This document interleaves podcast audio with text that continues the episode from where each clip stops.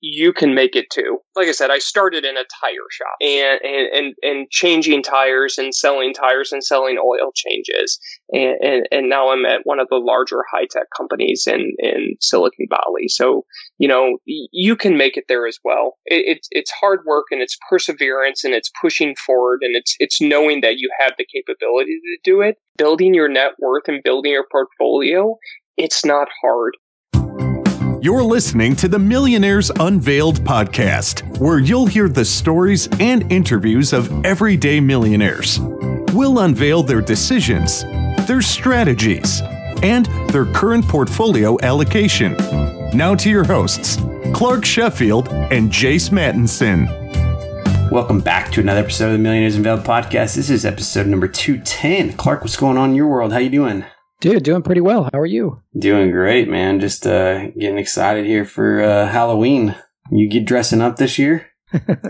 I don't think this year. Are you? You know, my kids are, are, are, obviously getting dressed up and stuff, and I've we've always done these family costumes until this year. The kids wanted to do their own thing, so my little guy's gonna be Mickey Mouse, and my daughter has moved between three different costumes already as various Disney princesses. So we've kind of destroyed that. I guess we could kind of go with the roll with the Disney theme, but I'll probably just put on one of the former costumes that I've rotated through. I think one year I was Daddy Shark. Which and, is what?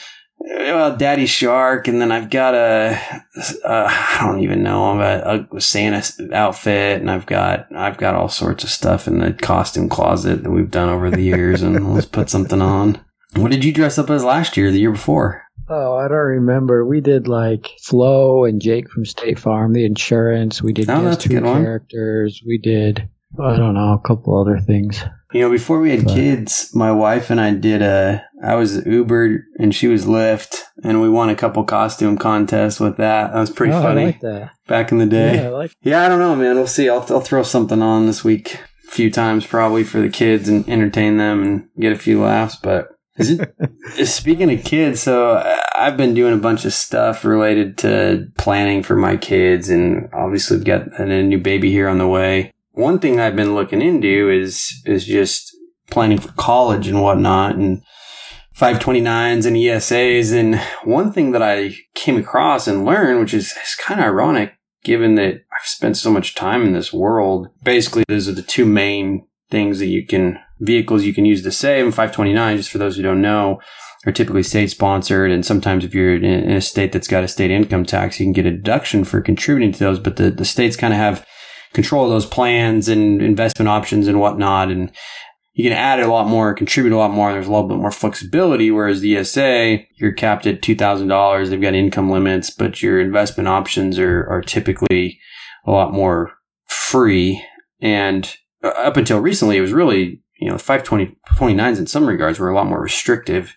They still are a little bit, but there's, they've, they've opened those up and rules have changed a lot. But one thing that's interesting about the ESAs that I learned this week and, or you and I were talking about a little bit is, you know, you've got these income limits, 110,000, I think it is, and 220 if you're married, that you're not able to contribute. But there's a loophole in this, in the IRS. And I didn't know this until I got on the IRS's website. I know it's a little nerdy but it says organizations such as corporations and trusts can also contribute regardless of their adjusted gross income. So the loophole is if you're an individual and you make over two or 110 or as a couple 220, you can't contribute to your child's ESA, but there's backdoor ways, one gifting them the money and letting them contribute, or if you just contribute through a corporation.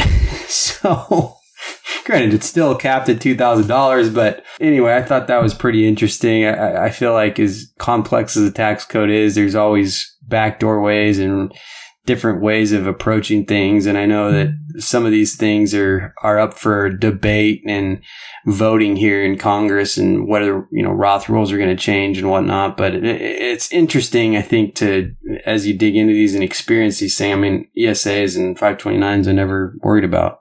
Too much until I had kids. And Clark doesn't. You're not worried about that stuff right now, are you? Yet, Clark? Yeah, no. Thinking about it, I mean, it seems like the Roth stuff's probably going to get squashed, or they don't quite have the votes. But since you've been doing the research, just big picture, what, what's the differences or the biggest differences that people should be aware of between education saving accounts and 529? I think the big thing, at least in my mind, is just the the investment flexibility and then the limits. So ESA, I mean, you can't put any more than two thousand dollars in there, and you can't contribute after a, a, child or a minor essentially is eighteen years old. So those you're kind of restricted in that regard. Whereas the the 529s are, are more of a free for all, and it's not a free for all exactly, but there there are some limits, but the limits are extremely high, and you can essentially front load those uh, but the, the investment options to some degree are a little more restrictive and they're, it's a state sponsored deal. So those are kind of the two main things. And obviously just it, it depends on your situation and whether or not you think your kid's probably going to go to college or not, how much you want to fund those and whether you want to, you know, participate in one state or another. And you can, you can participate in any state's plan really, uh, not just the state you live in if that state has one or not, but the tax deductions get a little dicey if if you're looking for that specific. So it's something you, you definitely got to do your research on and maybe even consult an advisor depending on your situation. But those are the two main things, high levels, the, the, the limits, the income limits on the ESAs and then the investment options between the two, I think are, are the two things to be most aware of uh, between the two different kinds of plans besides just the 529s and the ESAs, you could do a Roth IRA for your kid, right? So obviously they have to have some sort of earned income or be old enough that they're actually working to have the earned income, but you could contribute to a Roth IRA and then they could withdraw money for that for education expenses tax free. So that's just another option when you're considering the 529 and the ESA. Yeah, totally. And that is a good point. And that's something that I plan on, on doing with my kids down the road just to provide them more flexibility in, in the event that they don't go a traditional route or in, the event that they get scholarships and they don't need some of this money that, that is, you know, held in traditional accounts. Cause you really got to use it for education or it's really expensive, uh, to, to withdraw and not use that. But at any rate, interesting topic, interesting discussion. It'll be interesting to see how these things and the Roths take shape uh, in Congress and voting and whatnot over the next few months, but we'll see how it goes. So this week we have John. He works in the auto industry. A net worth of 1.7 million, 670,000 in public security split up between a 401k about a half a million and brokerage account about 170,000. He does have some individual stocks. He's about a million dollars in real estate equity, one rental and then primary residence. We discuss his desire to build up his rental portfolio and the importance of career management. Super good interview with John. Really looking forward to this episode. Last week we had Dion. He has a net worth of 1.25 million, all of it in real estate. It's about $80,000 in passive income and works for a nonprofit that helps place CDL drivers. It's great American success stories. Go check that episode out. That's episode 209. Once again, if you'd like to ask a millionaire a question or, or us a question, you can go to our website or send us an email. We also have, a, if you want to voice in a question, we'll play that on, on the, on the episode. Also, we have a survey at the bottom of today's episode. If you go fill that out, that'd be great. Help us cater some of the content of the show to, to better serve the audience. Without any further delay, let's get into the episode with John. John, do you want to just give us a little about your background and what you're up to now? Yeah, absolutely. Thanks for thanks for having me, guys. So yeah, I got kind of a an interesting story that I was excited to share with everybody. We've talked a little bit about is uh, uh, my my background's in the uh, automotive space, and and specifically just more so in like the the, the service side of the industry and uh, maintaining and repairing cars, which doesn't sound all that exciting. But I actually went to school for it and got a formal four year degree for it, which is not something that a whole lot of people in this industry think of your you know your Jiffy Lubes or your tire repair places, or say maybe your dealership service advisor uh, most of those guys have just went in and started to work and just worked their way up. But I decided I wanted to go into college, but I didn't know what I wanted to do. And at the time, you have your your high school advisor, career advisor, and I went to her and she uh, said, "Do what you love." And uh, I have mixed feelings about that, and we can always get into that later um, because I, I I might have given myself other advice had I been on the other side of that table, knowing what I do now that's hindsight. But uh, she said, "Do what you love," and I loved cars. Uh, I had always modified them as a kid growing up, and it was something that I was passionate about. So I went to school and I got a double major in automotive technology and uh, business management. They kind of had blended degrees where you could go for the design side, the purely mechanical side, or the business side. And I always had a businessman uh, mindset, so I went for that. And then coming out of college, we were in the Midwest area at the time, and I, I, did probably the worst thing that I could do, um, but I was excited to make money, and I came out and I just uh, took the first job that was offered to me, and it's actually kind of funny story because I came home one day and my mom told me she goes, "Hey, I got a uh, interview for you at a tire shop where we go to get our car serviced." And I had just got done with college. I was like, hey, great, that sounds awesome. And so I went in and they saw that I had a formal four year college degree and they were very excited about that. So they put me in as a service manager and it was good money uh, at the time, but it was, uh, it was definitely a uh, clock in, clock out type of work. So from there, I, I, I've moved over the course of the last 15 years. I started in the Midwest and I moved there through dealerships and also for about four or five years, I, I ran one of the larger classic car, muscle car restoration companies uh, in the United States. And I was a general manager for them. So that was my first real opportunity in senior management. And then uh, my wife and I got an opportunity about seven, seven and a half years ago to take a job out in California. And so we moved out there, which was really exciting because I remember once visiting San Francisco and we were just walking around Golden Gate Park and we said, Can you believe people live here? And it, we always knew that we would love to go out if we had the chance to. So when the opportunity came up, we jumped on it.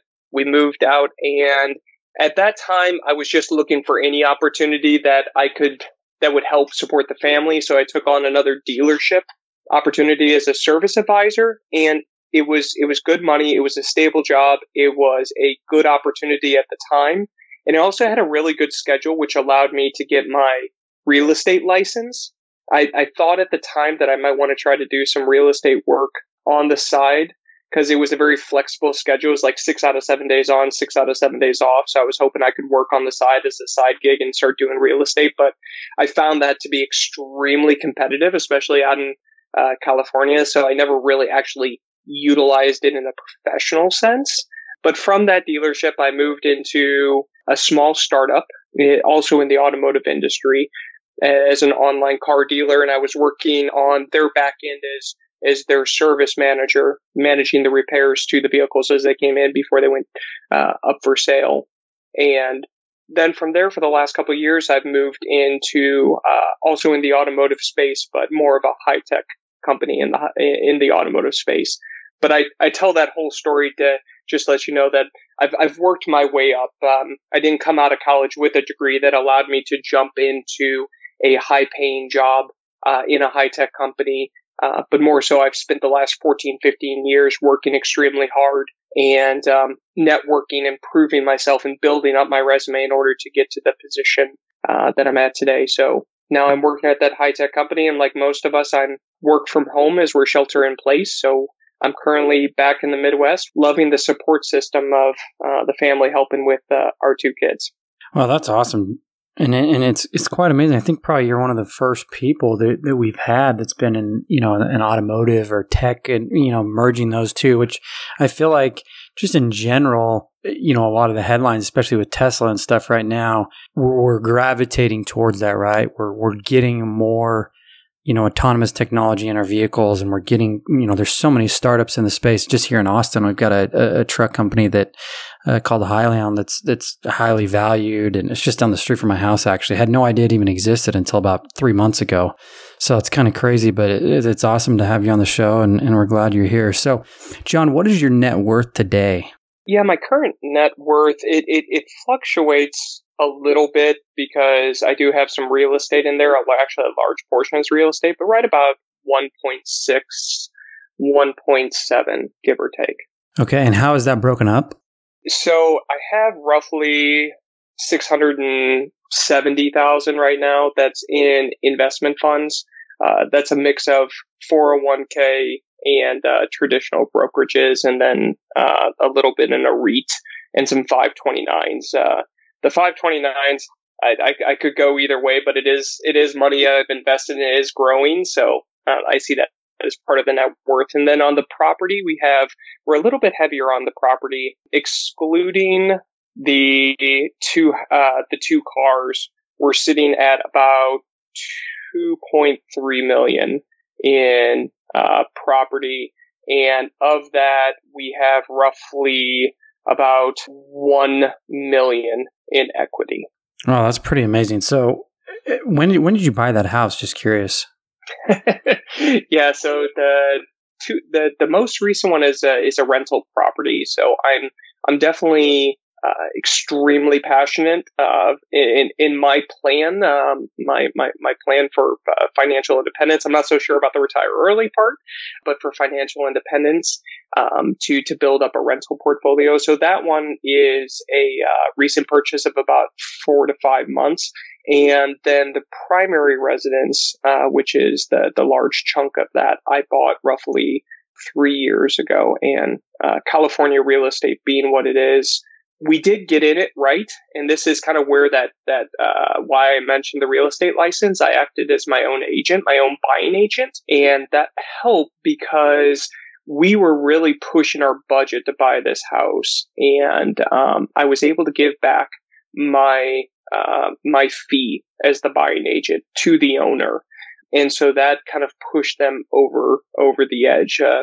my cute six year old at the time, she helped sell the deal, but uh, that also uh, helped see us uh, sell the deal. And so we bought that home for right about 1.5, and both on Redfin and Zillow, and considering the home across the street just sold and it's not anywhere near as nice as our home, it's valued roughly about two, and that's conservative. So it's gained about $500,000 in value in the last three years. But it did that also roughly the four, four years before that as well. So in the seven years that we've been in California, that home's gone from about 1 million to 2 million.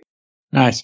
So let me, John, I want to come back to your career, but let me first just dig in a little bit more to your your allocation here and your net worth. So about six hundred and fifty thousand in the markets, right, between a, a variety of different type of accounts. How much of that is specifically in retirement accounts? Good question. That is roughly going to be probably about about 400,000. No, sorry, 500,000. 500,000 out of the 670 uh, uh, 401ks. Okay, and then after that, I assume the other one, the other biggest bucket would just be investment accounts. How much in your? I think you mentioned HSA, right?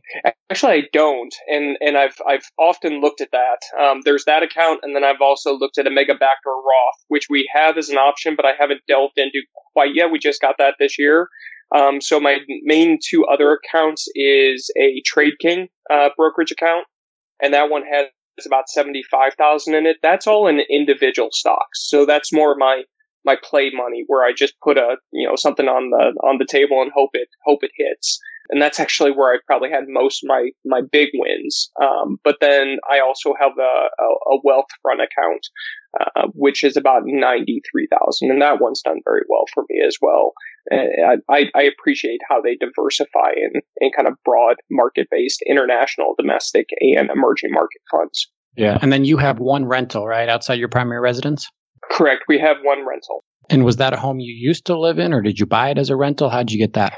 Yeah, so we actually, I, I, I've been in the in kind of the real estate game for a little bit, just with friends. So we we have one uh, investment opportunity. I'll call it. I don't know what to exactly call it, but uh, we invest working capital uh, with uh, a company up in uh, Northern California where they flip homes, and that returns a uh, ten percent per year return on our investment to him for that working capital. And so hopefully the next home that I'm going to buy is through him where he has done some flips actually out in Ohio. So I'm looking to purchase two hundred thousand dollar homes, give or take, uh, early next year. Uh, that he's done flips. So it's that that's to say it's through somebody I know. So the one I currently purchased, also we have a friend that purchased in that same area, and they knew they knew the agent, they knew the property management company. Um, we knew the area, and we knew that there was a whole bunch of uh, very large companies that were coming in that area. So we also knew that the potential for growth and rapid growth and rapid appreciation um, was very likely. And we actually happened to get in right at the right time. It we got in four or five months ago for 250, like 257, I want to say, and the home is currently sitting at as an uh, an appraisal on Redfin, but also by two homes that are identical to it. Uh, right behind it that are selling and one's up for sale. Now it's appraising for about 300,000 and that's only mm. over like four or five months. It's it's gained roughly about forty five thousand dollars in value in that time. Just I, I, think it's due to the pandemic and just due to some some lucky timing on my part. Yeah, it's amazing, right? During the pandemic, how much the the real estate market has boomed in, in the single family home, mm. especially in areas outside of the city. Pretty crazy when you when you start looking at how much home prices have gone up. Let's take a quick break with the episode with John and talk a little bit about our sponsor today, BetterHelp. Oftentimes we talk to millionaires about happiness. We talk about to them about their lives, their investments, what drives them, where they want to go in their future. Sometimes they have roadblocks. One way to help with some of those roadblocks is BetterHelp.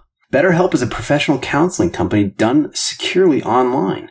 You get paired with a licensed professional counselor who specializes in assisting with depression, stress, anxiety, sleep, trauma, family conflicts, grief, and more.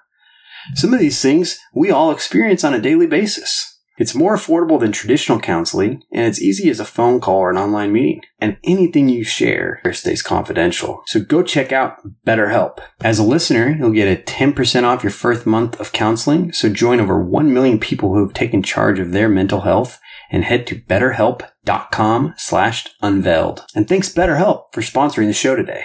So, John, let me just circle back to your career here because I think yours is an interesting story. And, and you mentioned that you worked hard at this career, right? 13 to 15 years or so, I, I believe you said. How mm-hmm. were you able to move up in your career, increase your earnings? One of the things you mentioned to us before we started recording is it's not always what you know, it's who you know. So, just mm-hmm. curious to get your take on, on career management here. Yeah, I, I mean, so for the, I would say for the first 10 years or so, that was just the work hard and prove myself component of things. Everywhere that I went, it didn't matter what I was doing. I, I, I could be selling tires, selling a timing belt, doing a uh, free oil change because that's what the package came with at a dealership. Uh, it, it didn't matter what I was doing. I gave it 110%. I always did. And, and through that, I was always viewed as one of the best salespeople or managers uh, within the company that I was at, and and so that helped not only my finances that that helped us you know grow our income um, because a lot of it was commission based, but it also just grew that network of people that knew me and respected me and so I think there's, you know, there's the two types of networks. There's the type of people that you can reach out to and say, can you help me get a job? Do you have any openings? Do you know anybody? And then there's also the people that you can call on that says, "Hey, I'm I'm applying for this job. Can can you represent me? Do you mind speaking on my behalf?" And, and so those first ten years, it was more so, "Do you mind speaking on my behalf? I'm looking to take this next this next job, this next position." Once I get out to California, that's a pretty tight knit area. It, it's it's like a little city that that exist in its, its own ecosystem. I'm trying to think of the right word, uh, where a lot of people know each other. You have a lot of companies that are fighting for talent, such as you know Facebook, Rivian, Apple, Google, Waymo, Cruise, uh, Tesla. You have all these companies that are fighting fighting for talent, and, and so a lot of people know each other. And if you do really, really well and you prove yourself, people will reach out to you. And, and so that's actually what happened at, at my most recent two jobs is, is, I had people reaching out to me, uh, asking if I would be interested in taking a position. So I actually, the, the current position that I'm in, my old boss's boss left the company and uh, returned to to to an outside country he actually brought me in and suggested me for the job and I wasn't even really looking at the time. And so that was the biggest the biggest opportunity that I have and and then also when it comes to uh, unfortunately I will say there is ways that you can go about asking for more money. You can negotiate at your current job.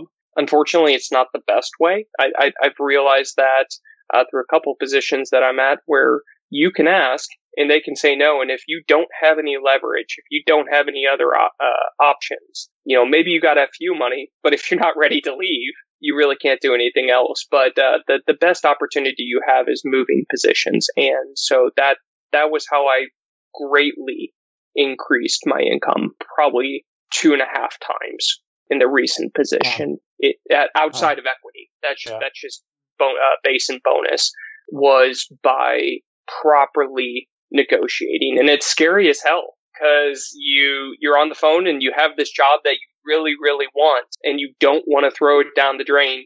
But that's also the best chance that you have to ask for what you feel you deserve. And, and, and I got it. They, they you're came saying back. The new, you're saying the new job. Correct. Correct. The job I'm at currently, I, I, I negotiated very hard because at the time I was a, uh, fairly high up in the other company. I was a I was a general manager, um, and I had a lot of equity in the company, and there was a lot of opportunity, and and it was uh, I was I was taking a big risk to leave, and so I asked for what I wanted, and they uh, they came back and they fought for me, and I have an amazing boss.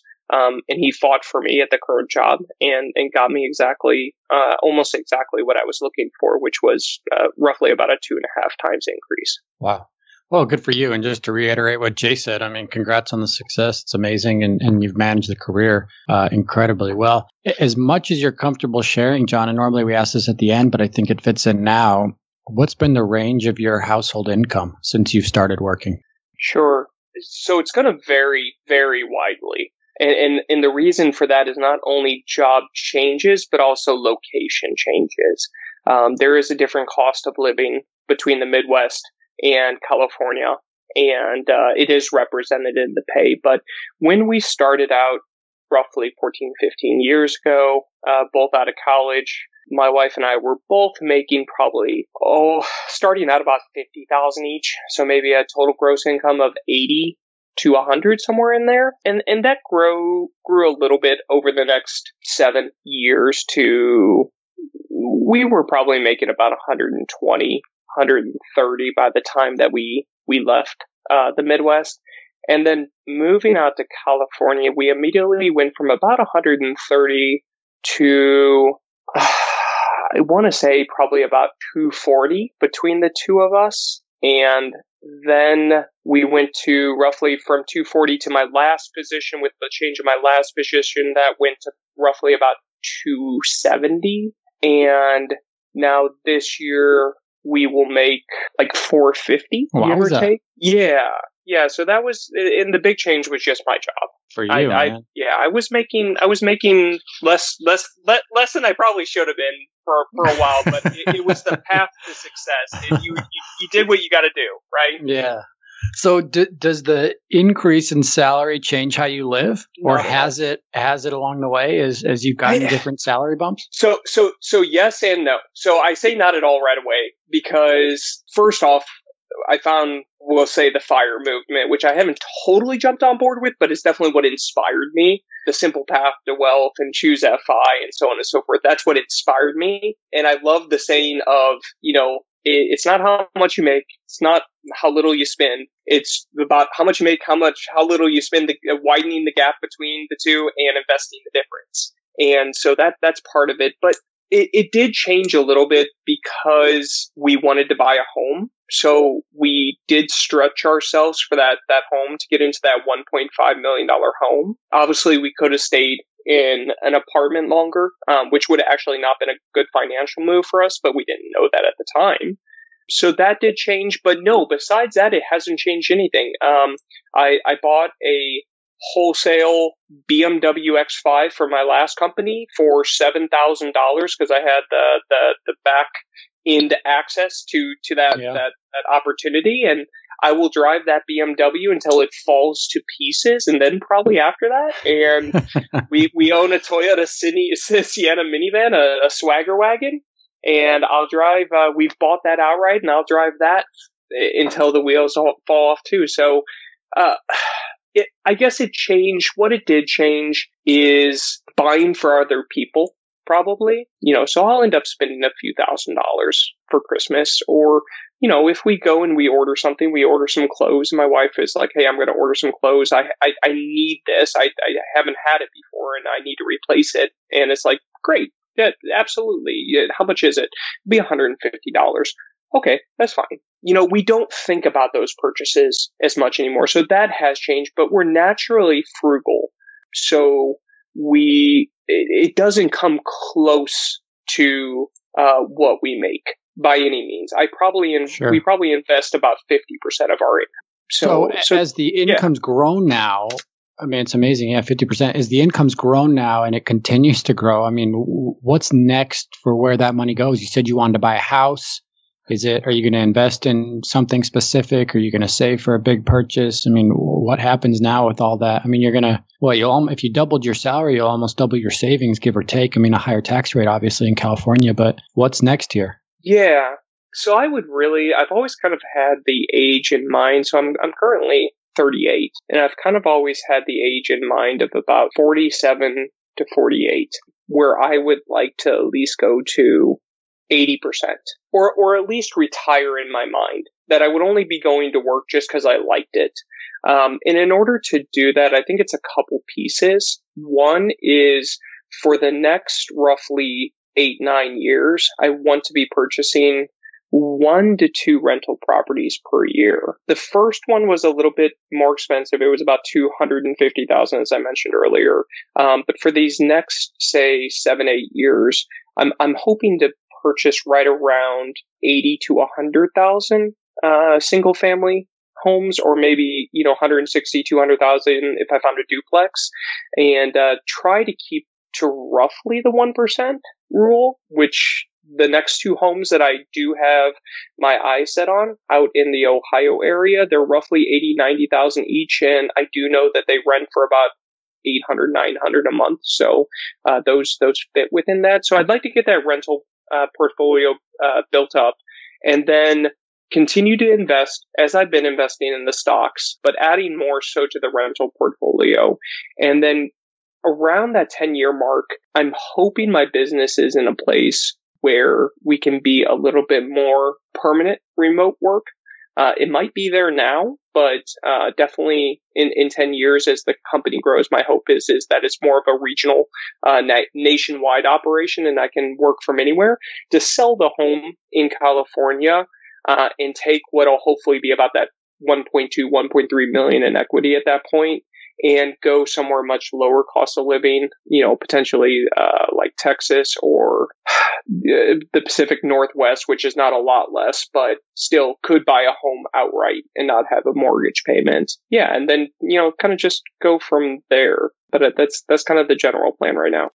So, John, as you've gone on this journey and, you, and you've built up this net worth, how do you go about? You know, you say invest fifty percent of your your income where does each dollar go that comes in? Do you get that match, then invest in real estate, or do you invest in real estate first, pay off your house, obviously? Yep. Like, where does it all, how does that kind of tree work for you? Yeah, sure. So, uh, uh, we've never done the Roth, which is probably a, a, a, shame on me type of thing, but I've just never done it, and I might not at this point because um, I'm focusing my dollars elsewhere. Um, even though I understand the power of you know that that that that tax advantage there, but right now we are maxing out um, both mine and my wife's 401ks. We both get a match of roughly four or five percent, but we still max out to the federal limit of the nineteen thousand five hundred each. That's number one. And like I said earlier, there might also be an opportunity in one of these upcoming years, potentially even next year, where I flex some of my money that's going into uh, like Wealthfront or just individual stocks instead into the Mega Backdoor Roth, um, which I have through my current company, because then we can do that uh, tax advantage count up to I think it's like fifty seven thousand five hundred is the is the max that you can put in there, but I probably wouldn't go all that way. But to answer distinctly to the question, nineteen thousand five hundred. After that, I I looked at Mint. What I did, and I did this about a year, year and a half ago, is I looked at Mint and I said, okay, uh, what is our total spend each month? And what is our total income each month after the 401k is out? And how much money do I have left in between? And then I took that and we invested roughly about 5% into we'll call moonshots. So I've had Tesla has been in my portfolio. Apple's been in my portfolio. Starbucks is in my portfolio. Alibaba. We had a we had a big win this year. Uh, we had a 600% return, uh, which was not my stock pick, uh, unfortunately. So I don't get bragging rights to that. That was my wife's. That was EXPI, which was a virtual based real estate company that also does instructional uh, design software, which is why my wife knew about it. And that one I bought for about seven dollars, and it's now sixty dollars a share. So uh, that that's been a big win. So we have about five percent there, and then past that money, I had been investing roughly about a thousand dollars into Fundrise, which is also kind of a risky bet, but I just wanted to diversify into a, a little bit into a REIT. That one hasn't returned all that much, but I just continue to do roughly about a thousand a month. And then we've had 5,000 a month, uh, going into the, uh, Wealthfront traditional brokerage. And the, the idea here is we're investing in our retirement first. And then secondly, we're just going for some uh, small amount for big wins. And, and, what we can do with that money then is if we get a big win, we just, uh, we usually sell off our initial investment first and then just play with the proceeds. Or if we're planning on a big purchase like a rental property, we roll it into that. And then the traditional brokerage is also, besides my, uh, the real estate portfolio, which we're trying to build up, that uh, traditional brokerage is to help bridge the gap between 48 to you know 59 and a half 60 years old when i can start drawing on my 401ks so, in terms of pursuing early retirement or or having that option, your plan to bridge that gap between withdrawing from your your retirement accounts is real estate and or potential brokerage account or or equity in your companies. Is that correct? Yeah, I mean, I'm not counting the equity in the company because that that could be a windfall. Um, mm-hmm. That that that could be in the millions, right? Or it could be nothing. There, there's really no telling there, so I never really count those.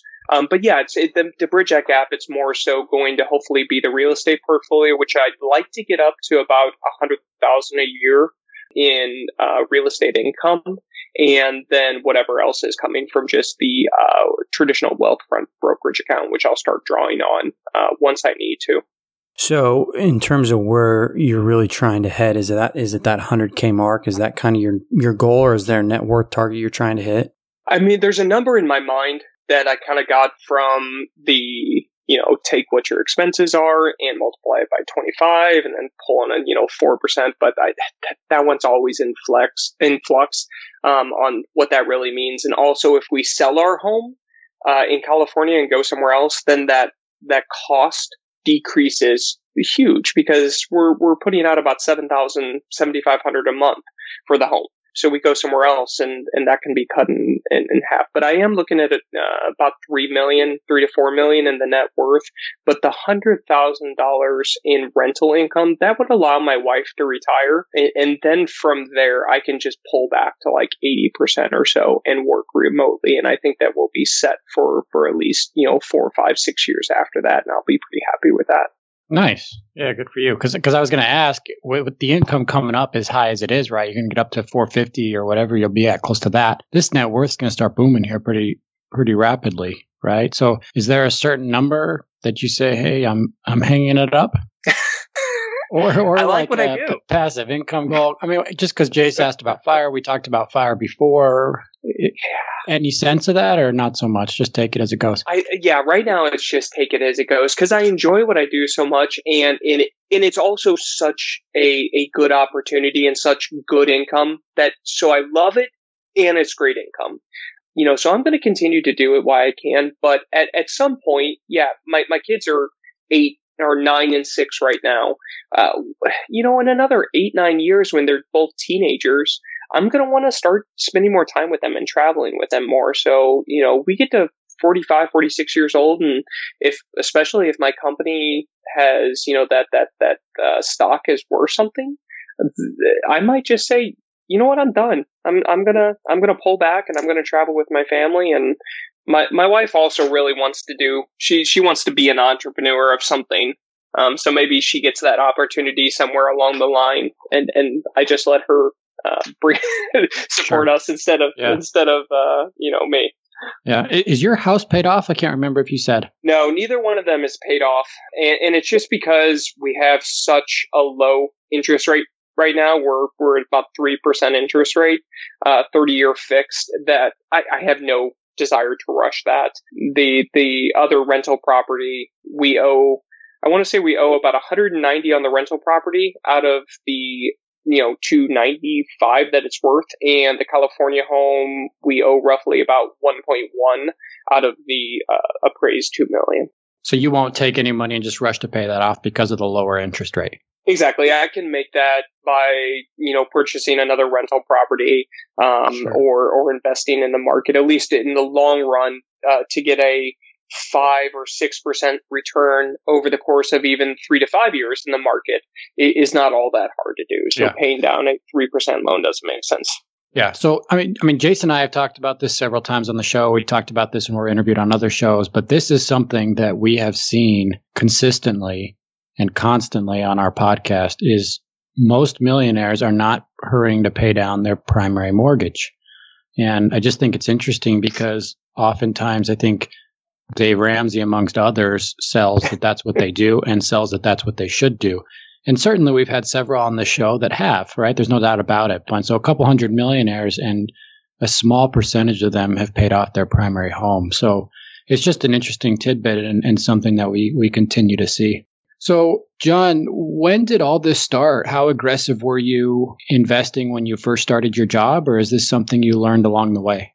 Yeah, definitely learned along the way. Um, the the majority of my net worth has been over the last I'd say 3 to 4 years unfortunately and that that's one of the big mistakes that I made for the first I'd say 8 9 years none of the companies that I worked for had a 401k and so I didn't do anything I, I said I don't have a 401k so I, there's nothing for me to invest in so I'll just save money right we'll just stick it in a savings account and I, I, just hate myself for that because uh, I can see the the compounding interest uh, opportunity that I had over the course of those eight nine years. But I got into it really late, and there's a there's a saying that I love that kind of talks to this that says, you know, if you look around and your circle of people around you does not inspire you, you don't have a circle, you have a cage. And, that was, I had a lot of great friends for, you know, be, before California,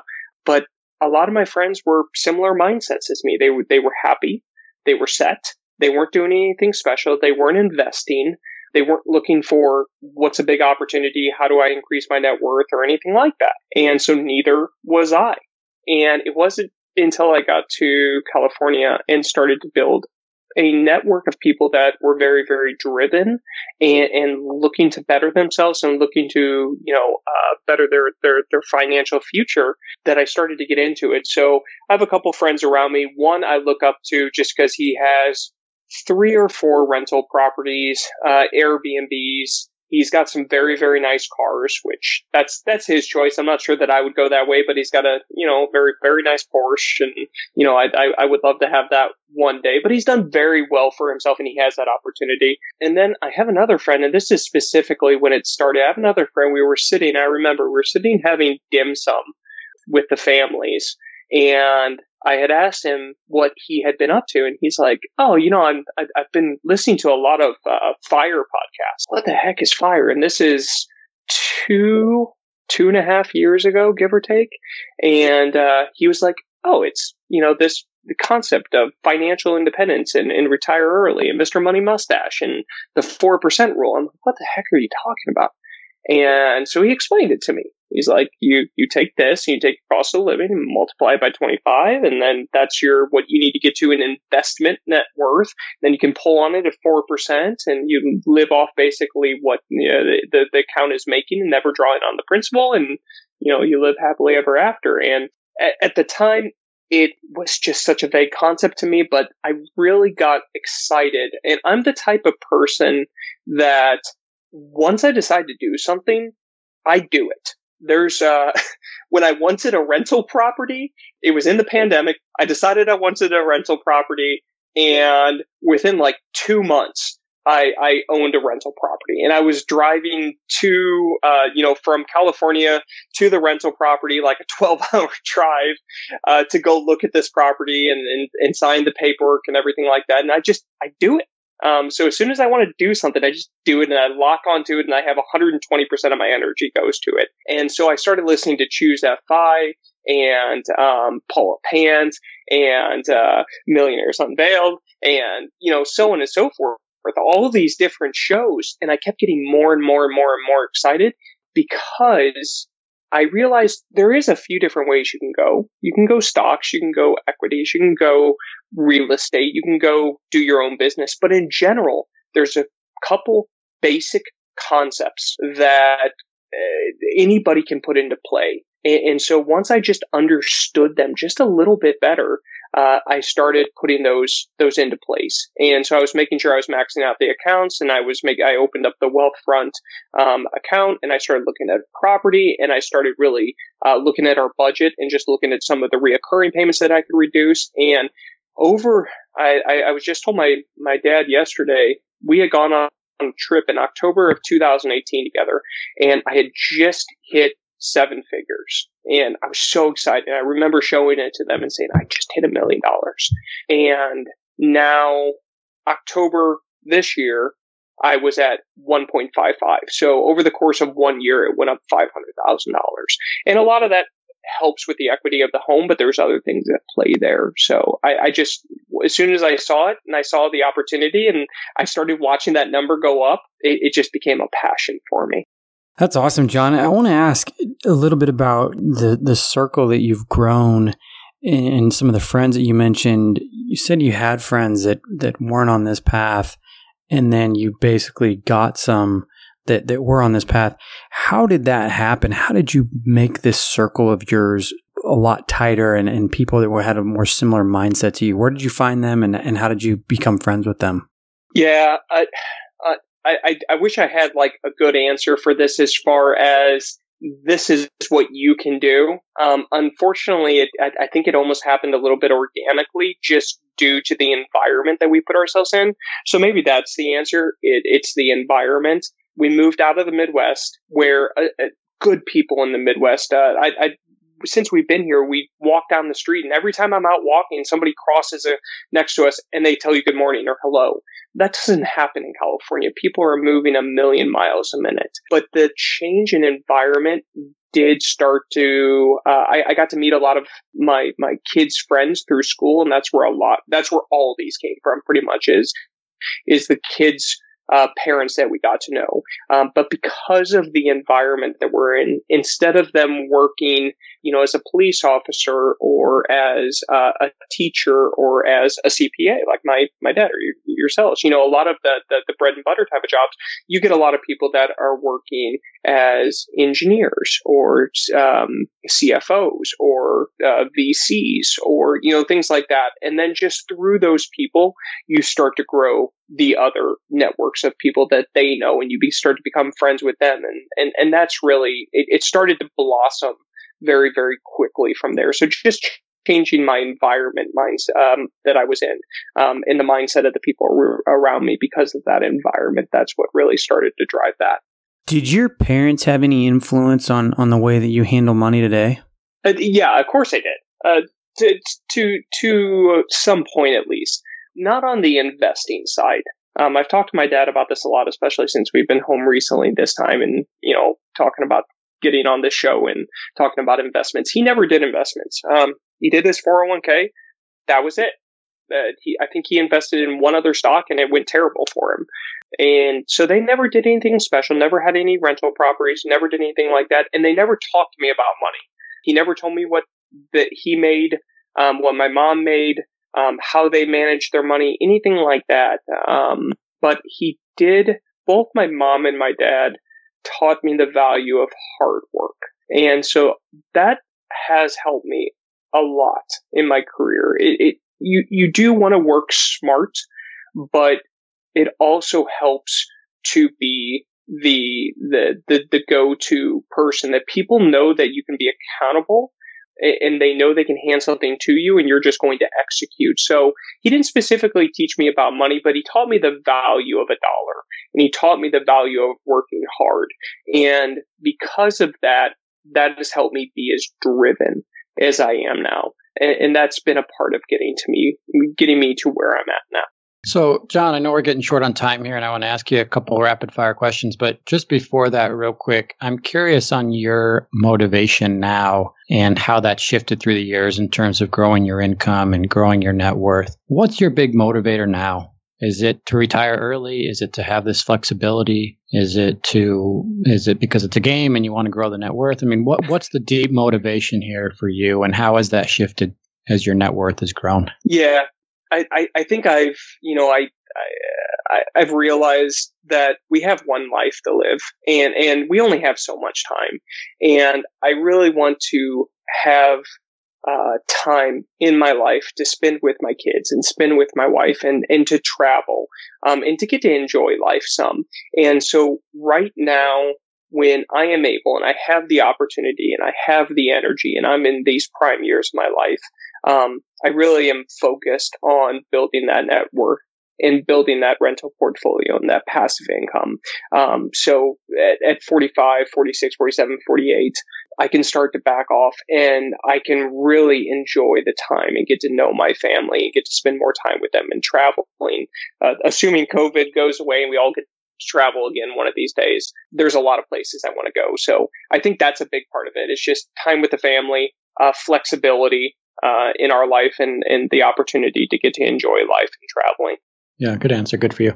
So, how old were you when you became a millionaire? I would have been 36. 36. Okay. And what do you spend a year, annual household spending? That's a tough one. I, and I, I probably shouldn't be. Um, but unfortunately, the way, the way I've set up Mint is it tracks my, my stock spending as well. Um, if I take the stock spending out, I would say roughly give or take, it's probably right around 120,000 a year, give or take with the mortgage. Okay. And then have you ever used a financial advisor?